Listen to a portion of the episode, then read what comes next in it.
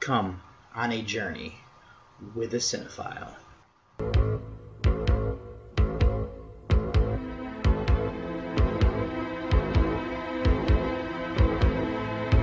Wake up, sucker. We're thieves and we're bad guys. That's exactly what we are.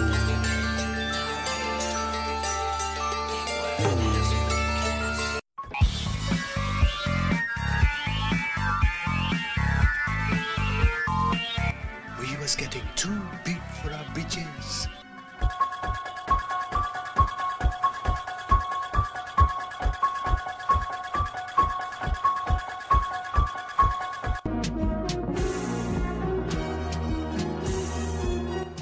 Excellent day for an exorcism.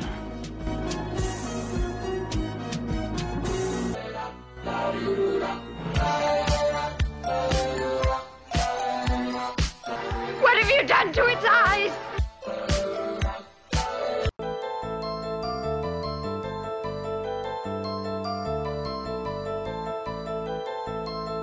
I said, I'm not gonna hurt you. I'm just gonna bash your brains in.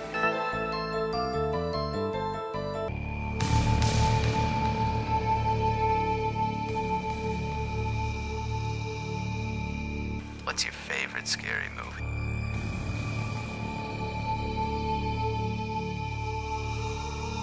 Biddy well, little brother. Biddy well. Hello and welcome, listeners, to episode 188 of Journey with a Cinephile, a horror movie podcast. As always, I'm your tour guide here of David Garrett Jr., recording out of Columbus, Ohio.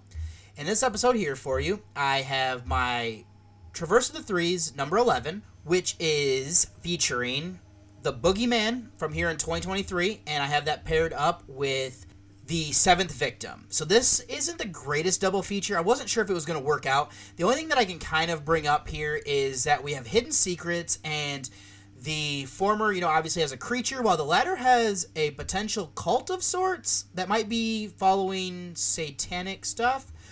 I'll get into that later. So then for mini reviews, I have some summer series prep, which is The Mummy's Shroud. I got to watch a rewatch, actually, of The Outwaters for 2023. King Kong Escapes is another potential summer series pick. I got to watch a documentary of The Found Footage Phenomenon. And then the last one is going to be Manos: The Hands of Fate, while also having some TV episodes of Fear the Walking Dead as well as The Twilight Zone. So I don't think there's anything else I need you to get up to speed with here for this intro. So what I will say in closing is that thank you so much for listening, and I hope you enjoy coming on this journey with me. Let me get you over to a very brief break before I get into those mini reviews. Journey with a Cinephile. And for my first mini review here is going to be one that I'm going to go a little bit lighter on the recap because it's a potential summer series watch, and that is The Mummy's Shroud from 1967. This is directed by John Gilling, who also co-wrote this with Anthony Hines, stars Andre Morell, John Phillips, and David Buck. This is a horror film that's from the United Kingdom. It is currently sitting on a 5.5 on IMDb and a 2.7 on Letterboxd, with our synopsis here being, in 1920, an archaeological expedition discovers the tomb of an ancient Egyptian child prince. Returning home from their discovery, the expedition members soon find themselves being killed off by a mummy, which can be revived by reading the words off the prince's burial shroud.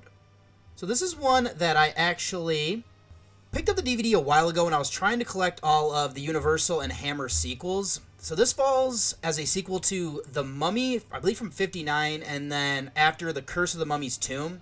I'll be honest, I haven't seen that latter one, but I did see their first take of this monster. It didn't seem to reference either of these movies, and it almost feels like a standalone one outside of using the creature, but I'll kind of get into that here in a minute. So, where I kind of want to get back to, actually, was what I was just saying there. Now, I know that Frankenstein and Dracula films from Hammer, there's some loose continuity at times to keep them going. I do know there's like a reboot in the Frankenstein one. I think the Dracula one might even have something like that as well. So, I have seen The Mummy from 1959, as I said, but I haven't seen that sequel. And I don't really see anything in here to indicate back to either of those two movies, so that helps as to being kind of one where you could just jump into any of these where you're at least these first three. I don't know about, actually, if Curse isn't actually a direct sequel to The Mummy, but, you know, I kind of digress. So I did want to bring up something here that I feel like The Mummy from 1999 borrowed a major aspect. I did remember while watching this that something similar also happens in the 59 version, but we actually have everybody from that expedition being killed off. And I assume they're probably playing on the idea here that there's a curse of these mummy tombs that if you open them up, the people will die. I do know there's a little bit of truth there that there could be like diseases or something. So when you're breathing in that stagnant air, that could happen. This one does kind of feel like has some early slasher elements as this monster gets its revenge, as it's being directed by the person who is the defender of the tomb. That's where most of the entertainment comes. This one's a little bit boring though, I do want to say that, as it takes a little bit too long to get things going. I do kind of find it interesting here, as I do love Egyptian history and seeing their artifacts. I do know there's the issue of the British coming into other countries and then taking items back to be in museums in the UK. Did think that was kind of funny there. We don't really have anybody from the Middle East playing characters. I do think that's a slight misstep. I do also like how the father here of Stanley Preston, portrayed by John Phillips, he's the wealthy benefactor who is paying for this expedition. So I do love that when Inspector Barini, who is portrayed by Richard Warner, tells everybody they're not allowed to leave while he's doing his investigation, this rich guy of Stanley tries to flee. And I love that how the wealth doesn't matter here. It doesn't afford them anything extra technically, even though they're trying to use it for that way because they're forced to stay in the country, potentially killing them. I think this is well made enough. I do think that the cinematography doesn't do anything out of the ordinary. It's solid, though. They do some good things, though, with shadows and framing. I did like that. I think the look of the mummy was really good here. I like how they focus on the eyes as they open up when they wake up. Isn't the best version I've seen for that, but it still was creepy. I think the acting here is good. I thought that Morell was good as our older explorer. He has a team of younger people with him, like David Buck, who plays Stanley, son of Paul. We also have Maggie Kimberly playing Claire. We also get to have Michael Ripper here playing Longborough, who works with Stanley. It's kind of a guy who goes and gets things for him. So I'd say the acting is good across the board. So for me, this is a solid movie. I like what they do here, and as it can be watched by itself as an independent story, cast is solid. I like the setting in this foreign land where a monster is being used to get its revenge for the things that are being done.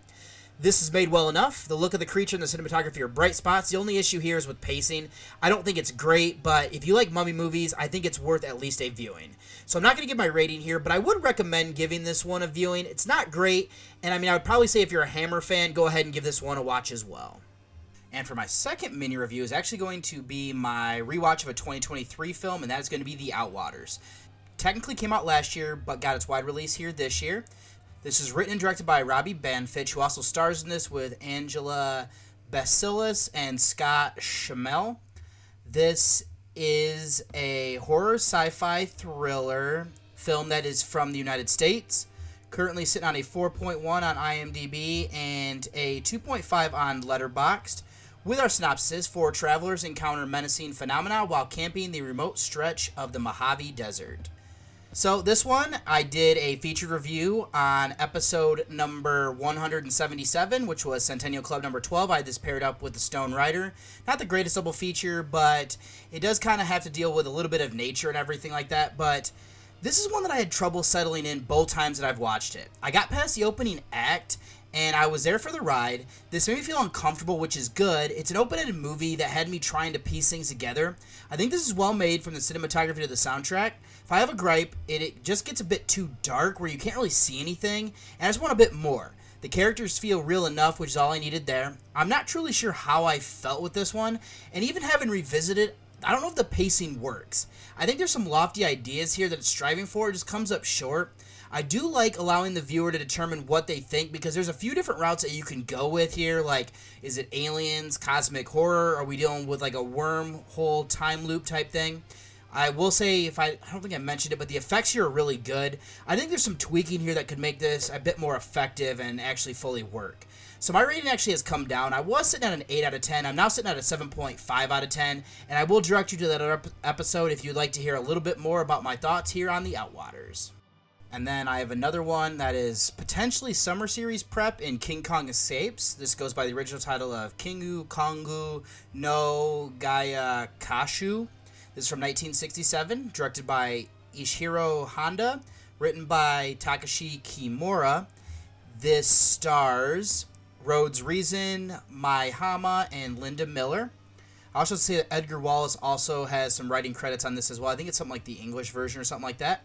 But this is an action-adventure family sci-fi horror film that is a co-production of Japan and the United States. Currently sitting on a 5.5 on IMDb and a 2.9 on Letterboxd, with our synopsis being: an evil mad scientist captures King Kong to dig for Element X when his mechanical doppelganger Meki Kong is unable to do the task. Kong escapes and soon confronts his mechanical double.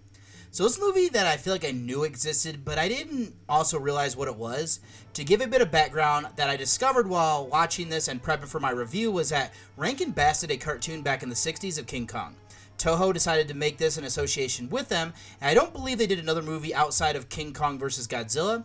I was curious as to what we'd be getting here. So, just to kind of give a little bit more here, Rankin Bass is a name that I recognized when I was looking into some things because they did like Rudolph the Red-Nosed Reindeer, Santa Claus Is Coming to Town, and Frosty the Snowman. Now, I haven't seen all of these. I know I've seen parts of them here and there. Rudolph's probably the only one that I watch consistently, and I didn't necessarily know that they did a cartoon where he was fighting like robots, monsters, and even like spy organizations. I might have seen one of these episodes on the Cartoon Network, but I can't confirm that. So for this one though, it's supposed to be kind of almost like a live action and feature characters from that cartoon show, but they abandoned that idea and we get what we have here. So we have this coalition of American, Japanese, and the submarine under the umbrella of being a UN mission here. So then the true villain is Meki Kong, with this villain is Doctor Who. And I should say that this character, not the British version, but this is portrayed by Hideo Amamoto. He almost feels like Dr. No or like a James Bond type villain like that. But this does parallel the original King Kong, where he fights like a dinosaur to save a character here. Then he also, things happen at the end, like climbing a tower, that kind of go back to that first iteration of this creature. But then outside of that is, we also, it almost feels like there's some social commentary here. This sub is supposed to be a UN mission, but it feels like this is like the US and the Japan and being on, you know, good terms here. Doctor Who is a villain who doesn't have a border, and he is played by a Japanese actor though. It does have this Madam X, aka Madam Piranha, portrayed by Hama. Now, I'm taking it that she's a Japanese government official. Now, I do know after World War II, they were under sanctions, so they couldn't become a superpower. It does feel like if they get this Element X, which I'm taking is supposed to be like uranium or something like that. We're also seeing what happens like when Germany went unchecked after World War I, or even like Iraq or North Korea in modern times. We have some lofty ideas here disguised in this, you know, family-type movie, and I appreciate that. I do like that we get some good effects here where we have a person in a creature suit. So, you know, King Kong and Meki Kong are just guys in suits. I thought that was good. We had some forced perspective with miniature work. That was also good. Credit the cinematography for that. I mean, other than that, the soundtrack fit for what was needed. I think the acting here is fine. I guess Reason didn't take this movie very seriously, but I thought he was a professional, and he does seem like a soldier in charge, so that was good. Then we also have Akira Takarada. Thought he was good as his friend and colleague. Even though there's like a rank between them, I think there's still respect. Miller was good as this woman soldier. I thought she was also cute. It's kind of interesting that she was dubbed by Julie Bennett, who was legendary for her voice acting from this era. So I thought that Linda, you know, becomes a person who can control King Kong. Hama is good as an actor that I know from this era. I thought she was good as this complicated character who shows growth. Amamoto is also good as this villain.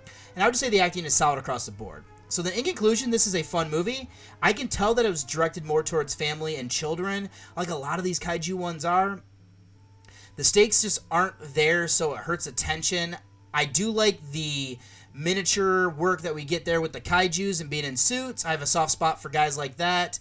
The acting around this is solid. I was impressed with the implications commentary there. This is just well made, so it helps it as well. I can only recommend this to kaiju fans, though, especially of this era. Not going to give my rating, but this one might be hovering as, you know, a late pick for me, but we shall see.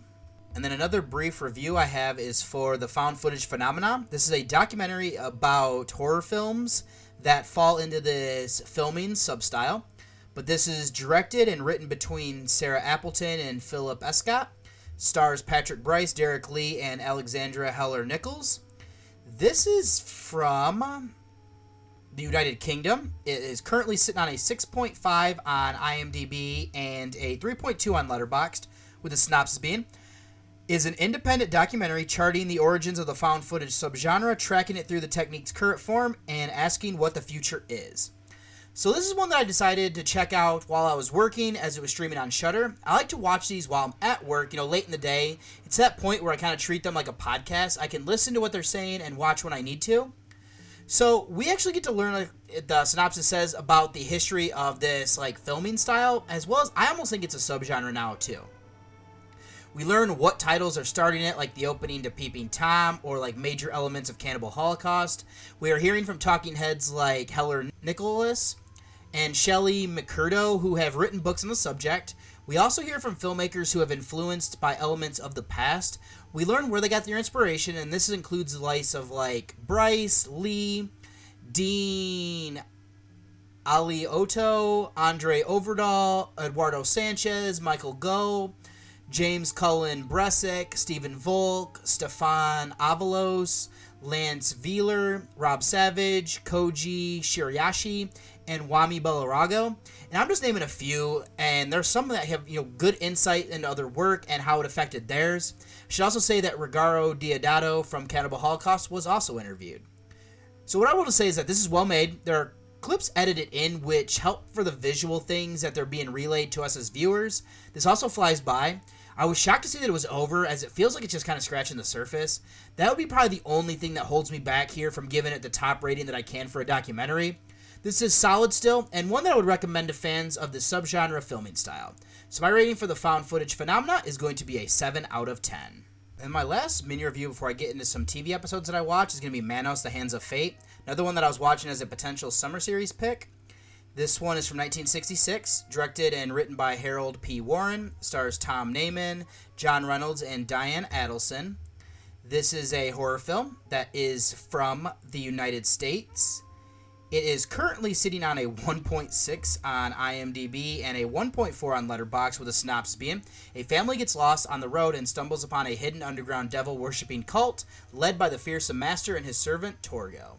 So this movie that I learned about through podcasts, what was widely said was that this is one of the worst movies ever made. That intrigued me, and it went on a list of ones to see. I decided to give it a go as I was prepping, as I said, for the Summer Challenge series. Do I think this will make it as a pick? No, but I still wanted to watch it just to make sure.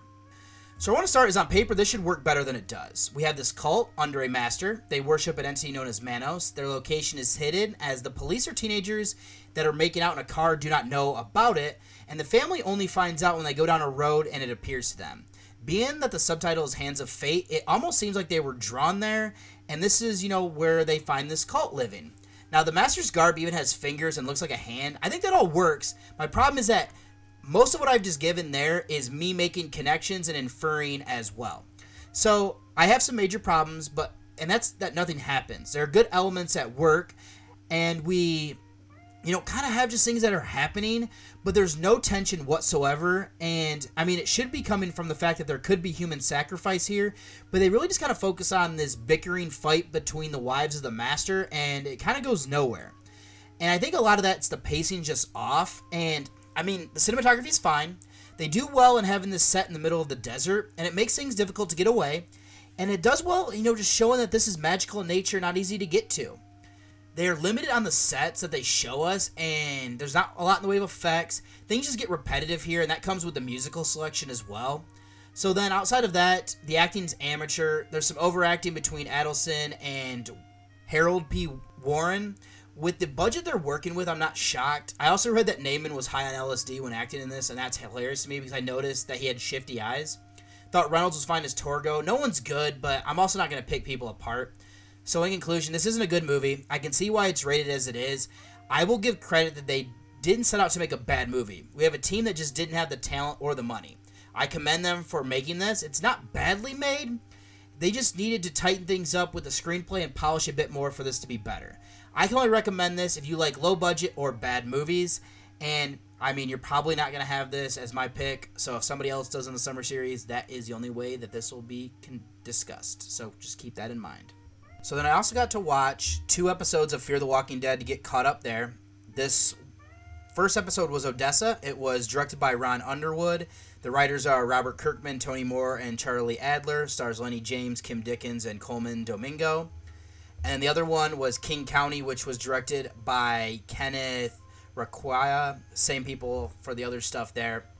This one, we just learned more about Padre, and Odessa's synopsis is Moe's hunt to prove Padre's true intentions has her over her head as she's drawn into a larger web of secrets. I think this is kind of interesting here because I believe this episode kind of reveals what Padre's intentions are. And we also learn about the people behind it. A little bit of a sad situation there, so I can't fault those characters for being kind of turning the way they are, because they are trying to fix the world the way it is, but I also think it's a little bit misguided.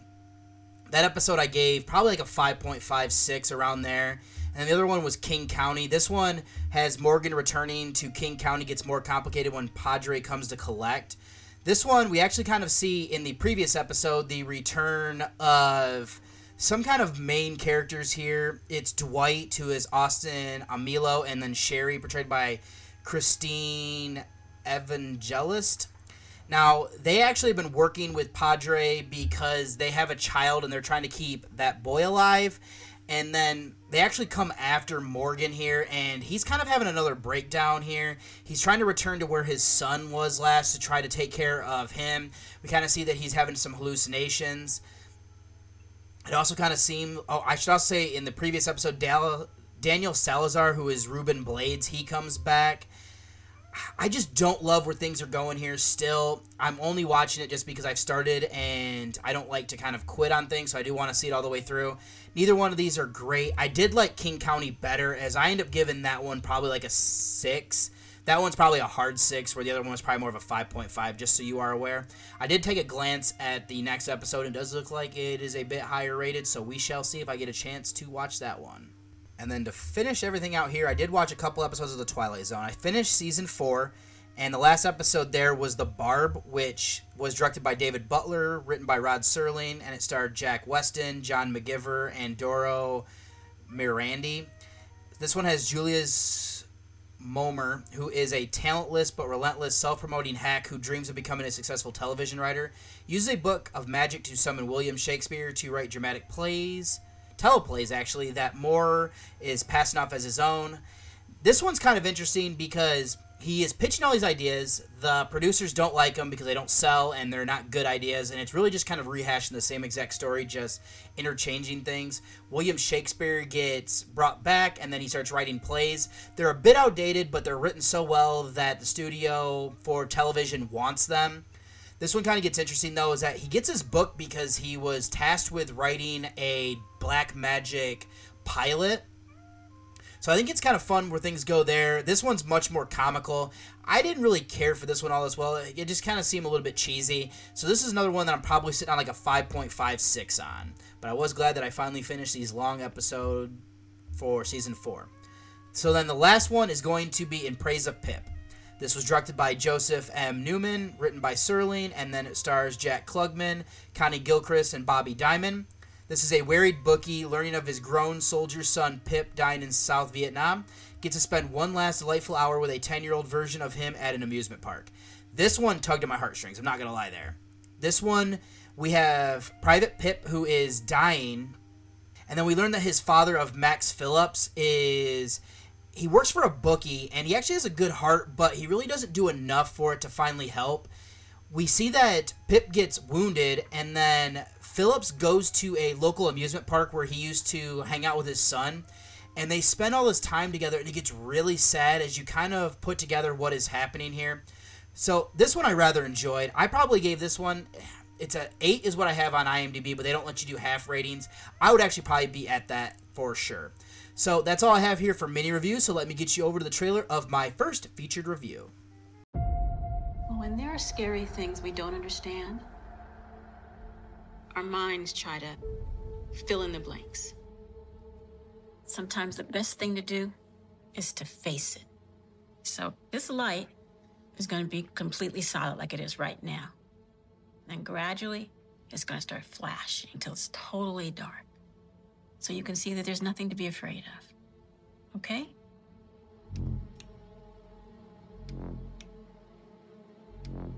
See? That's not so scary, is it?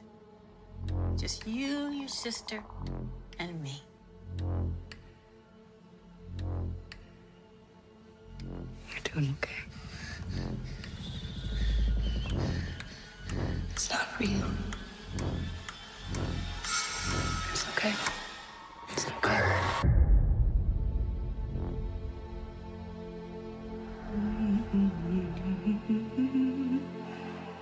It's all just in your head.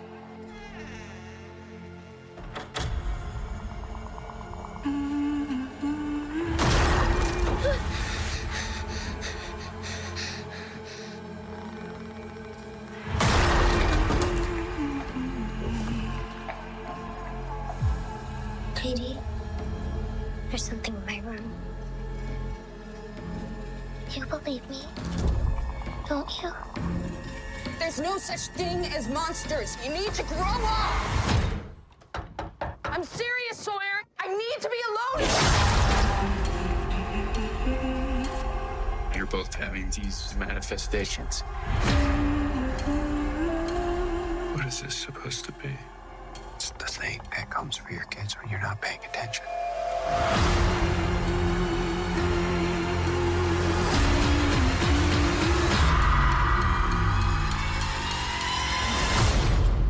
You have to listen to me. Okay.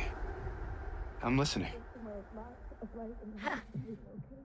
Sweetheart, let me handle it.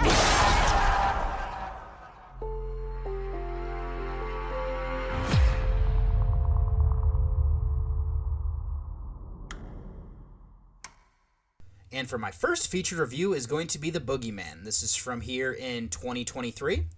This was directed by Rob Savage. It was written between Scott Beck, Brian Woods, and Mark Heyman. This stars Sophie Thatcher, Chris Messina, and Vivian Lyra Blair. I think that's how you'd say her name.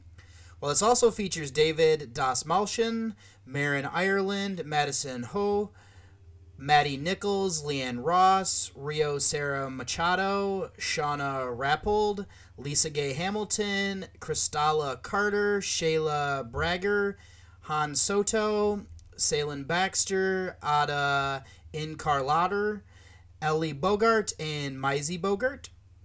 This is a horror mystery thriller film that is from a co-production of the United States and Canada.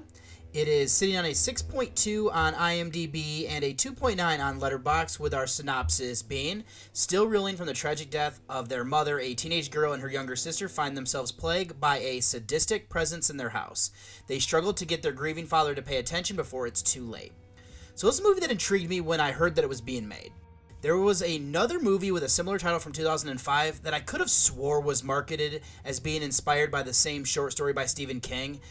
When I'm looking up and doing a bit of quick research this time around, I didn't see anything there, but it's been a long time since reading the source material as well, so I also tried to come in with no expectations. So before I jump into the movie, let me do some featured notes here, and I'll start with our director. Savage is a guy that I first learned about from his movie Host. I watched it with Jamie on Shudder, and it spooked us both pretty good.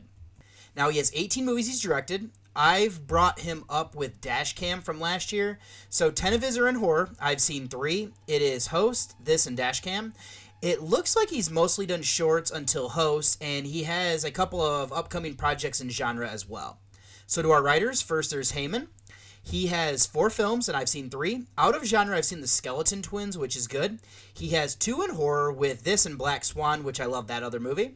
Then to Beck. He has written 16 works, and I've seen 3. 6 of his projects are in horror. His first was Nightlight, which I had not seen. He also did A Quiet Place, Haunt, and this, which I have seen those. Looks like he also worked on 50 States of Fright, as well as an upcoming Haunt 2. Then over to the other co-writer here of Woods, as it seems like he works with Beck regularly. I've seen 3 of his 15 films. He also has 6 in horror, and they're the same as his co-writer. Then to the cast, I'll start with Thatcher. She has 6 movies. I've only ever seen this. Her first in horror was a short called Blink. This was her feature film debut then in genre. Then to her co-star of Blair, she has 10 works that she's been in. I've seen 2.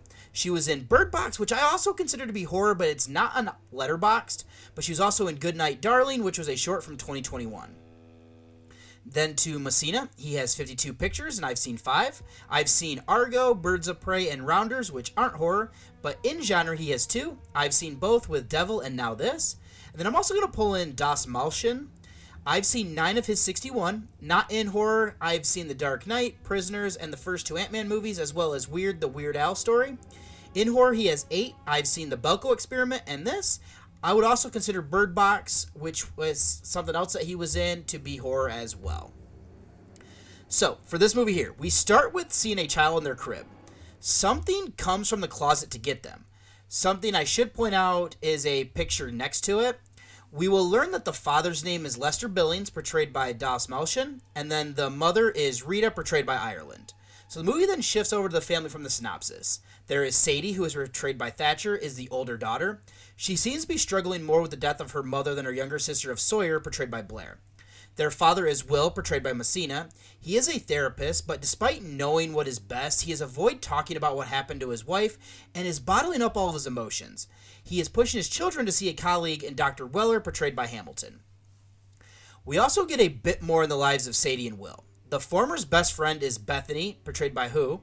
Now, she has gotten close with Natalie, portrayed by Nichols, Cassidy, portrayed by Ross, and Annie, portrayed by Machado. The new friends are a bit callous with Sadie, who is still processing her grief. Now, onto the other side here, we see Will meet with a patient. They leave, and then a shadow appears in the windows of the door. Lester lets himself in, asking for help. Will agrees to see him even without an appointment. Now, Lester tells what happened to his children and their tragic deaths. He even reveals that the police believed he is involved. He states that there was a monster that is the cause, though. Sadie comes home from school after an incident, and she finds Lester in the closet of her mother's former studio, having killed himself. It is from here that Sawyer has encounters with this entity that Lester claims took his children. This young girl is already afraid of the dark and monsters being in her room. Sadie also encounters this creature. They do what they can to convince their father before it's too late. Sadie also takes matters into her hands, trying to stay alive and protect her sister. So that's only my recap introduction to the characters. Where I want to start is playing a bit of my hand here. I rather enjoyed this for the most part. Ahead of writing my review, I did read the Wikipedia page about the short story that it's based on, and it seems pretty faithful to the encounter between Will and Lester in his office. From there, the rest of it's just expanding and doing their own thing. That is how you should handle a Stephen King short story. Take what makes them good and then flesh it out from there. I like the simple enough concept here of taking something that terrifies children and using it as our movie monster. Now that I've gotten that out of the way, when the credits started, I saw Rob Savage was the director, and it clicked to me that he was the guy who did Host and Dashcam, as I brought up earlier. What is interesting is that both are found footage. I can see elements from both being incorporated here, but not with the filming style per se. Savage is well in handling the supernatural. He grounds it in a way where it makes it scarier and building that atmosphere. That is what we get here. I also like the lore of this creature that is set up, and I want to delve into that next. So the first thing that I thought of while watching this was the movie Smile. The reason I do is that we have a curse here that jumps from people who have experienced trauma. That isn't what we get here to an extent. Now, Lester's first child seems had passed away from SIDS. It could be the monster who did it, or that could be the truth. That is left open for us to kind of figure out. Now, the Harper family is dealing with the death of the mother and wife due to a car accident. It seems like it makes them more susceptible to the entity when you have experienced trauma, and I can work with that. Now, I do need to go over to a negative, though. My problem with this is that where it went, it felt generic. There were creepy things that was built in the beginning. It had me hooked to build towards that climax. It was from there that my interest waned. I think part of this is that the Boogeyman toys with its victims instead of just killing them. That feels more like it's wanting to pad this out. There is a moment where Sadie needs to get home before something happens to her family. That felt convenient, as it's hard to do something to make a movie like this stand out. I just feel like it falls short. There is an element as well that harkens back to Host, and the implications from that made me cringe. It was set up earlier, though, so I commend them for at least introducing it early enough. So that should be enough for the story, so let me get over to the acting. I think that Thatcher was good as this teen who is dealing with deeper problems than normal girls her age should. I thought she carried the weight of the role well. Messina is solid as the father who knows what he needs to do but isn't. It's like my wife says, she makes a horrible patient, and he portrays that. Blair also is there to round out the family. She shows good fear, as do the other two. I like Das Malshin and Ireland in their roles. Who, Nichols, and the rest of the friend group and the cast kind of round this out for what was needed. So all that's left is the filmmaking. I want to start with the cinematography, because I think this is shot great. They do things with angles and framing that help to raise tension. The use of lighting is also good to hide things in the shadows. That harkens back to Fear in Clothes, like sitting in a chair, as it looks like something sinister in the dark. That works in its favor. There is CGI for the creature, and I'm not sure how else you could do it. I thought that looked fine. Other than that, I do think what they do with the sound design does work well. Now, the soundtrack, and other than that, just kind of fit for what was needed. So then, a little bit of trivia here before I kind of close out my thoughts. This was originally meant to be released straight to streaming on Hulu, but the strong reception from the test screenings prompted 20th Century Studios to instead go a wide theatrical release. Boogeyman is a film adaptation of a short story written by King that was originally featured in a March 1973 issue of Cavalier magazine, and then later in Night Shift, a collection of short stories all written by King. Some scenes were so intense that they had to be changed after the test screening. The audience screams so loud that important dialogue after the scene was lost. The editing was changed to put in pauses so the dialogue could be heard. That's not horrible. The YouTube video on how to contact the dead that Sadie watches references Savage's previous film Host, with the same location and actress portrayed by Salen Baxter from that film. I did pick up on that. The Billings address is shown as 217 Oak Drive, which is a nod to room 217 from King's The Shining. The Harper family lives at number 19, which is an important number in the King universe. Messina and Thatcher have both starred in TV series with Laura Ambrose, Messina in 6 Feet Under, and Thatcher in Yellow Jackets from 2021.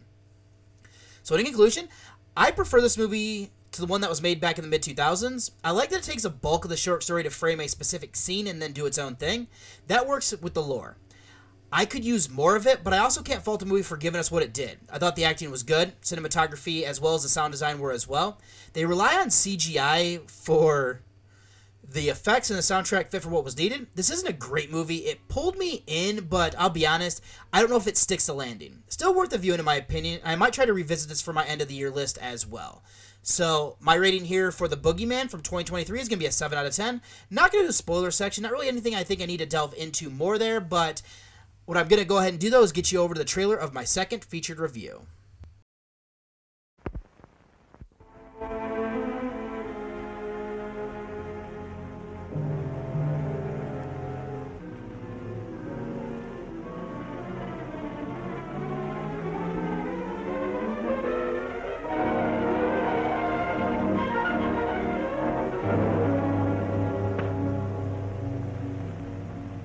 One night a man came.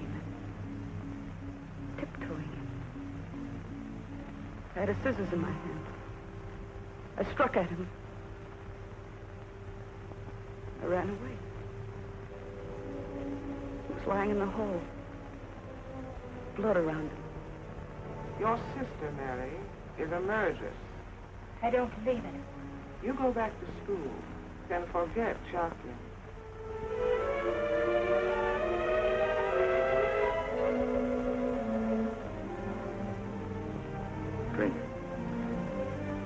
Drink it, Jacqueline.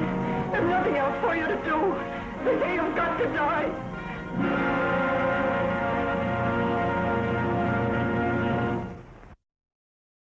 And for my second featured review is going to be The Seventh Victim. This is from 1943, directed by Mark Robson. It was written between Charles O'Neill and DeWitt Bodine.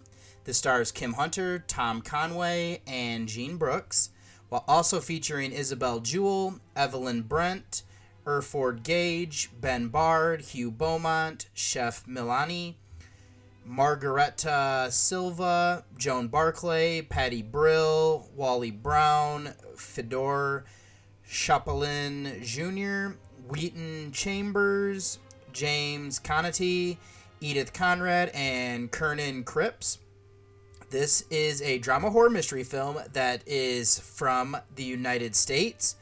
It is currently sitting on a 6.7 on IMDb and a 3.5 on Letterboxd, with our synopsis being: a woman in search of her missing sister uncovers a satanic cult in New York's Greenwich Village and finds that they have something to do with her sibling's random disappearance. So this is a movie that I found out about through Letterboxd when I was looking for horror from 1943. It was higher up on the list for popularity, so that intrigued me. I'll be honest, I did read a bit of the synopsis before watching the movie, but when I decided to see this, it was just the next one up. So before I get into the movie itself, let me do some featured notes of the key people here, and I'll start with the director of Robson. I've seen two of his 33. I didn't realize that he directed Peyton Place. That isn't horror, but my sister is named after the lead character from the book that it's based. Now, in horror, he did two. The first one was this, and he followed it up with Isle of the Dead with Boris Karloff, as that is on my list to check out. Then there is also some additional directing done by William Dorfman. So I'll go over his works, and he did 20, and I've seen 3. He worked with Hitchcock on Notorious, which I have seen that one right there. He did 2 in genre, with the first one being I Walked with a Zombie, and I have now seen both of these. Then to the writers, I'll start with Bodine. He wrote 11 things that were made. I've seen 3. All are in horror. I've seen Cat People, its remake, and now this. The only one I haven't is The Curse of the Cat People, which is the sequel to the original. Then there's O'Neill. He has 11 credits, and I've only ever seen this one. This was the first, and he followed up with Cry of the Werewolf and Alligator People. Now, I'm going to try to see both of these if they're available. Then moving to the cast, first is Hunter. I've seen 5 of her 65 movies. Out of horror, I've seen Planet of the Apes and 2 of their sequels that she was in. This was her first in horror, and she did 5 total. I've not seen Bad Ronald, Dark August, or The Kindred from 1987. I did see Two Evil Eyes, though, which was the last one she did in genre. Then there's her co-star of Conway. I've seen him in 6 works. He has 57 total. Out of horror, his voice was in 101 Dalmatians and Peter Pan. I've seen his first 4 in horror with Cat People, I Walked with a Zombie, this, and Bride of the Gorilla. Now, I haven't seen She-Creature or Voodoo Woman as of yet. Then lastly, I'll look at Brooks. He was in 33 films. I've seen 2. Both are in horror. Her first was Obeah from 1935. I've not heard of that one. She was also in The Crimes of Dr. Crespi and The Leopard Man, which I've not seen these. Actually, that one's going to possibly pop up soon. Now, I have seen this, of course, and The Invisible Man Returns. So then let's get into this movie. We start this off at a boarding school of sorts. We have Mary Gibson, who's portrayed by Hunter. Now, she's called into the head mistress's office to learn the payments of her tuition are behind. Her sister, Jacqueline, who's portrayed by Brooks, has not been paying. Mary is a good student, so an offer is made for her to teach a younger class to continue attending there. Now, she declines. That is until she can figure out what happened to her sister. She then goes to New York City for answers. The first place she goes is the business that her sister ran. She meets Esther Reddy, portrayed by Mary Newton. Now, Mary learns that she hasn't seen her sister since Jacqueline sold her the business. This confuses Mary even more. Now, she is given a lead to a Leah's restaurant. It is run by an Italian couple of Giacomo, portrayed by Milani, and Bella Romari, portrayed by Silva. They at first do not know her sister, but the more she describes her, they do remember her coming there. This leads her on a trail to the room that her sister rented. She meets with a Dr. Lewis Judd, portrayed by Conway, who knows where Jacqueline is but is protecting her. There is Gregory Ward, portrayed by Beaumont, who, as it turns out, is married to Jacqueline and is paying money to Dr. Judd to help her. There is Frances Fallon, portrayed by Jewel, who plays into things as a woman who knows Mary's sister and might have a deeper love for her. Then there's Jason Hogue, portrayed by Gage, who wants to help Mary and will go to the club that is run by Natalie Cortez, portrayed by Brent. Greg also hired a private investigator to track down his wife, and Mr. Brunn, portrayed by Barb. So then, Mary sees her sister and knows that she's alive. There are moving parts here, and Jacqueline killed someone in a fit of rage, causing her to go into hiding. Everything must be unraveled to get to the crux of what is happening here. Now, they also must come to terms with what they've done. So that's only my recap introduction to the characters. Where I want to start is that, to make sense of what I saw, I had to read the Wikipedia Reddit page to make sure I understood what was going on here. This is going to veer into a negative as well. This movie, in my opinion, came out too early and is too ambiguous for what they wanted to do. It held back by the censors of the time, I'm sure. It's dialogue heavy, and I missed things. Reading what they were trying to do, who paid a bit more attention than I did, helped me piece things together. Due to that, I do want to say that I found this boring, unfortunately. It didn't help being tired and watching this at night either. But then, to start with a positive, going with the flow of the story, I like what we have here with Mary trying to piece things together with what happened to her sister. She hopes to find her alive. It is around the halfway mark that she sees her, and then her sister disappears again. There is this cult of people who have good standing in the area, and they're Satanists.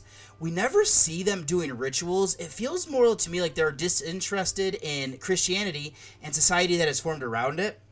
Now, they're nihilists with very low views on humanity, and to be honest, I'm not far from this. It is painted negative here, though, but then the mystery that Mary follows from here is good.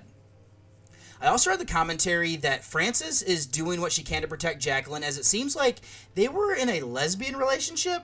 It doesn't go anywhere on screen, and it's implied I did find that interesting that this is 80 plus years old now. It's such a progressive idea. It would make sense if they would have fallen in line with a group like this for the time. So this would be taboo and considered deviant. I don't like that Jacqueline would be cheating on her husband, and I'm guessing that's why she's punished in the end according to the breed code. Now, sticking with the positive, let's do to the acting here. I like Hunter as our lead. She is naive and doesn't know the ways of the world since she's been in school this whole time. I get the vibe of film noir here since she has moved into like an underworld that she isn't ready for. This feels like a precursor to movies that would come out in the next decade. Now, she fits the role well. Brooks is solid as well in this smaller role. She is more there to drive the story, so we don't necessarily need to see her a lot. That fit for me. Conway, Jewel, Brent, Barb, and Beaumont are all good in giving information, as well as the highlighter things to help drive the mystery as well. So the rest of the cast is solid for what was needed to round this out. And the last thing I'll do before some trivia is filmmaking. I do think the cinematography here is fine. It doesn't do anything necessarily to stand out. I do like the seedy places that Mary and others go, especially with the backdrop of Greenwich Village being, you know, upper class of sorts. There isn't a lot in the way of effects, and the soundtrack also works. What I do need to say is that I found this movie to be boring, as it relies too much on telling rather than showing to make that work for me. So then, some of the trivia I found on the IMDb page is Gage, who played the poet Jason Hoag, enlisted in the U.S. Army in August 1943, around the time this was released, and then was killed in action in the Philippines in 45, which is sad. The character of Mimi, the dying prostitute, comes from the opera Lo Bahim by Giacomo Puccini. References are that are very common, actually, in Val Lewton's films, who is the producer here. The original story for this was outlined by Bodine was to be about an orphaned heroine caught in the web of murder against the backdrop of Signal Hill's oil wells. If she didn't find out the killer's identity in time, she would be his seventh victim. Lewton wanted the story to go in a different direction and called the second writer to help reshape it. The large painting in Dante Restaurant is an adaptation of Henry Holliday's 1883 canvas of Dante Alighieri meeting his muse Beatrice on the streets of Florence. Conway recreates his character of Dr. Judd from Cat People. In memos and early drafts of the script, his character was referred to as Dr. Siegfried. Film scholars believe that the character's name was changed to provide continuity between the two and to capitalize on Cat People's success. Judd's character, however, had died in Cat People, calling into question the relation of the two fictional narratives. Film debut of Hunter. The staircase scene in the beginning of this film is the same one used in Orson Welles' The Magnificent Ambersons, which I have seen that one a long time ago. If leading man Conway reminds you of George Sanders, it's because in real life Sanders was Conway's younger brother. Conway pursued his film career after being encouraged to come to Hollywood by Sanders, who gave Conway his big break when suggested the producers of the Falcon franchise cast his brother as his replacement for the series. I did see that he was in those movies, so that's kind of interesting. Notable members here include Beaumont, who plays Father Ward Cleaver in the TV series Leave It to Beaver. Hale, who is an uncredited subway passenger, also appeared as Secretary Della Street in Perry Mason. And the movies of the 80s and 90s, pioneering celebrity chef Joseph Chef Milani, who ran the famous Hollywood Canteen during World War II, and character actor Chaplin Jr., who's a cult henchman, was best known role was the Mad Monk Jorge D. Burgos in The Name of the Rose from 1986. Directorial debut of Robson, who had previously been a film editor at RKO. Robson would later be nominated for 2 Oscars as Best Director for both Peyton Place and The Inn of Sixth Happiness, and go on to helm the 1967 camp classic and box office hit of Valley of the Dolls, which my mom likes that movie as well. As Mary is leaving Highcliffe Academy, the search for her sister, she overhears a French class conjugating the verb chercher, which is to look for. The $50 that private detective would charge to find Mary is the equivalent to $845 in 2022. First film for Lewton that did not turn a profit at the box office. Included among the 1001 movies you must see before you die. Beaumont's character's last name is Ward. His first name on Leave It to Beaver is Ward. Chaplin also played Cher's character, Loretta's grandfather, a.k.a. Old Man, in the 1987 hit movie Moonstruck. The stunning Renee Connolly, black sequin gown worn by Mimi in the film's final scenes, might be the same one worn by the mysterious Catwoman in 1942's Cat People. In both movies, the dress steals the brief scene in a sinister, eloquent way. The 1968 horror thriller Rosemary's Baby would use some film elements and move the setting to the Upper West Side of New York City, and does it much better as well. Sarah Selby's film debut, discussed at length in the article The Seventh Victim, Tired of Being Afraid by Diane Jarrett, in the winter 2018 issue, Films of the Golden Age, Mary Newton's film debut for Chef Milani, Selby's debut with scenes, actions, not only her voice. Then the main theme sounds like parts of the Godfather theme, but during the certain dramatic epic moments like Godfather Part 2, when young Vito's boat enters the shores in New York past the Statue of Liberty. Didn't realize all that. And then there's a little bit on there of spoilers, so I'm not going to do those ones. But in conclusion, I think that the better concept than what it's executed. Part of that is probably the era that it came out. They were limited for the visuals and by censorship, so they had to tell us more than just showing us. I would say that the acting is good. This is well made enough if you take out the pacing being too slow. Not a great film for what we got, but this one is ripe for a remake in my opinion. And actually, I mean, I guess it's loosely is Rosemary's Baby. I'd only recommend this to fans of the era of cinema in my opinion. So my rating for The Seventh Victim is going to be a 6.5 out of 10. Not going to do a spoiler section, so let me get you over to one last break before I close out the show. Journey with a Cinephile. I would like to welcome you back, and then just to close everything out here, if you'd like to send me an email with any sort of feedback or anything that you'd like to have read on the show, you can send me that email at journeywithacinephile@gmail.com. If there's anything that you send me you don't want read on the show, just let me know in that email. If you'd like to read any of the reviews from anything on this episode or any of the past episodes, that's horrorreview.webnode.com. If you'd like to become friends with me on Facebook, I'm David Michigan Garrett Jr. On Twitter, I'm Buckeye from Mish. Letterboxd, I'm David OSU. And over there, I'll be posting all of the reviews of anything that I'm watching that is horror or non-horror alike. If you'd like to follow my Instagram page, that's DavidOSU87. If you'd like to follow the Journey with a Cinephile Instagram, that's Journey with a Cinephile, all one word. What I will be posting over there is, on both of them, the movie posters of anything that I am reviewing. And if you follow my personal one, every now and then you might see some personal pictures if I ever post any, because I tend to forget while I'm out and about. And just to make it easier on you, I'll have all of those links in the show notes. And then the last thing I'd ask you to do is that whatever podcatching device you're listening to me on, if you could go ahead and hit subscribe so you never miss a new episode, that would be greatly appreciated. Also, if you're able to rate and review, just so I can figure out what I'm doing that you like and what I'm doing that you don't like, as well as to get out to more listeners out there as well.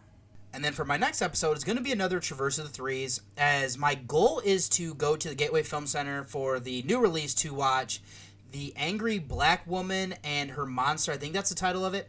If not, I have a backup one for a movie on Shudder that also looks good. But then I'm also going to be pairing that up. I believe it's The Leopard Man is going to be the movie from 1943. I have a way where I can stream this movie, so I will be checking that out. I'll also do more summer series prep for you. I know I have a screener that I'll be probably watching this week because it comes available the week after. So with how things fall, that would actually work out perfectly there. And then I will also try to see if I can sneak in another documentary while I'm working. Other than that, I don't think there's anything else I need you to get you up to speed with or to relay to you. So what I will say is thank you so much for listening. Whatever you do today, I hope you're safe and doing and have a great time out there. This is your tour guide of David Garrett Jr., and I am signing off. It had been a wonderful evening, and what I needed now to give it the perfect ending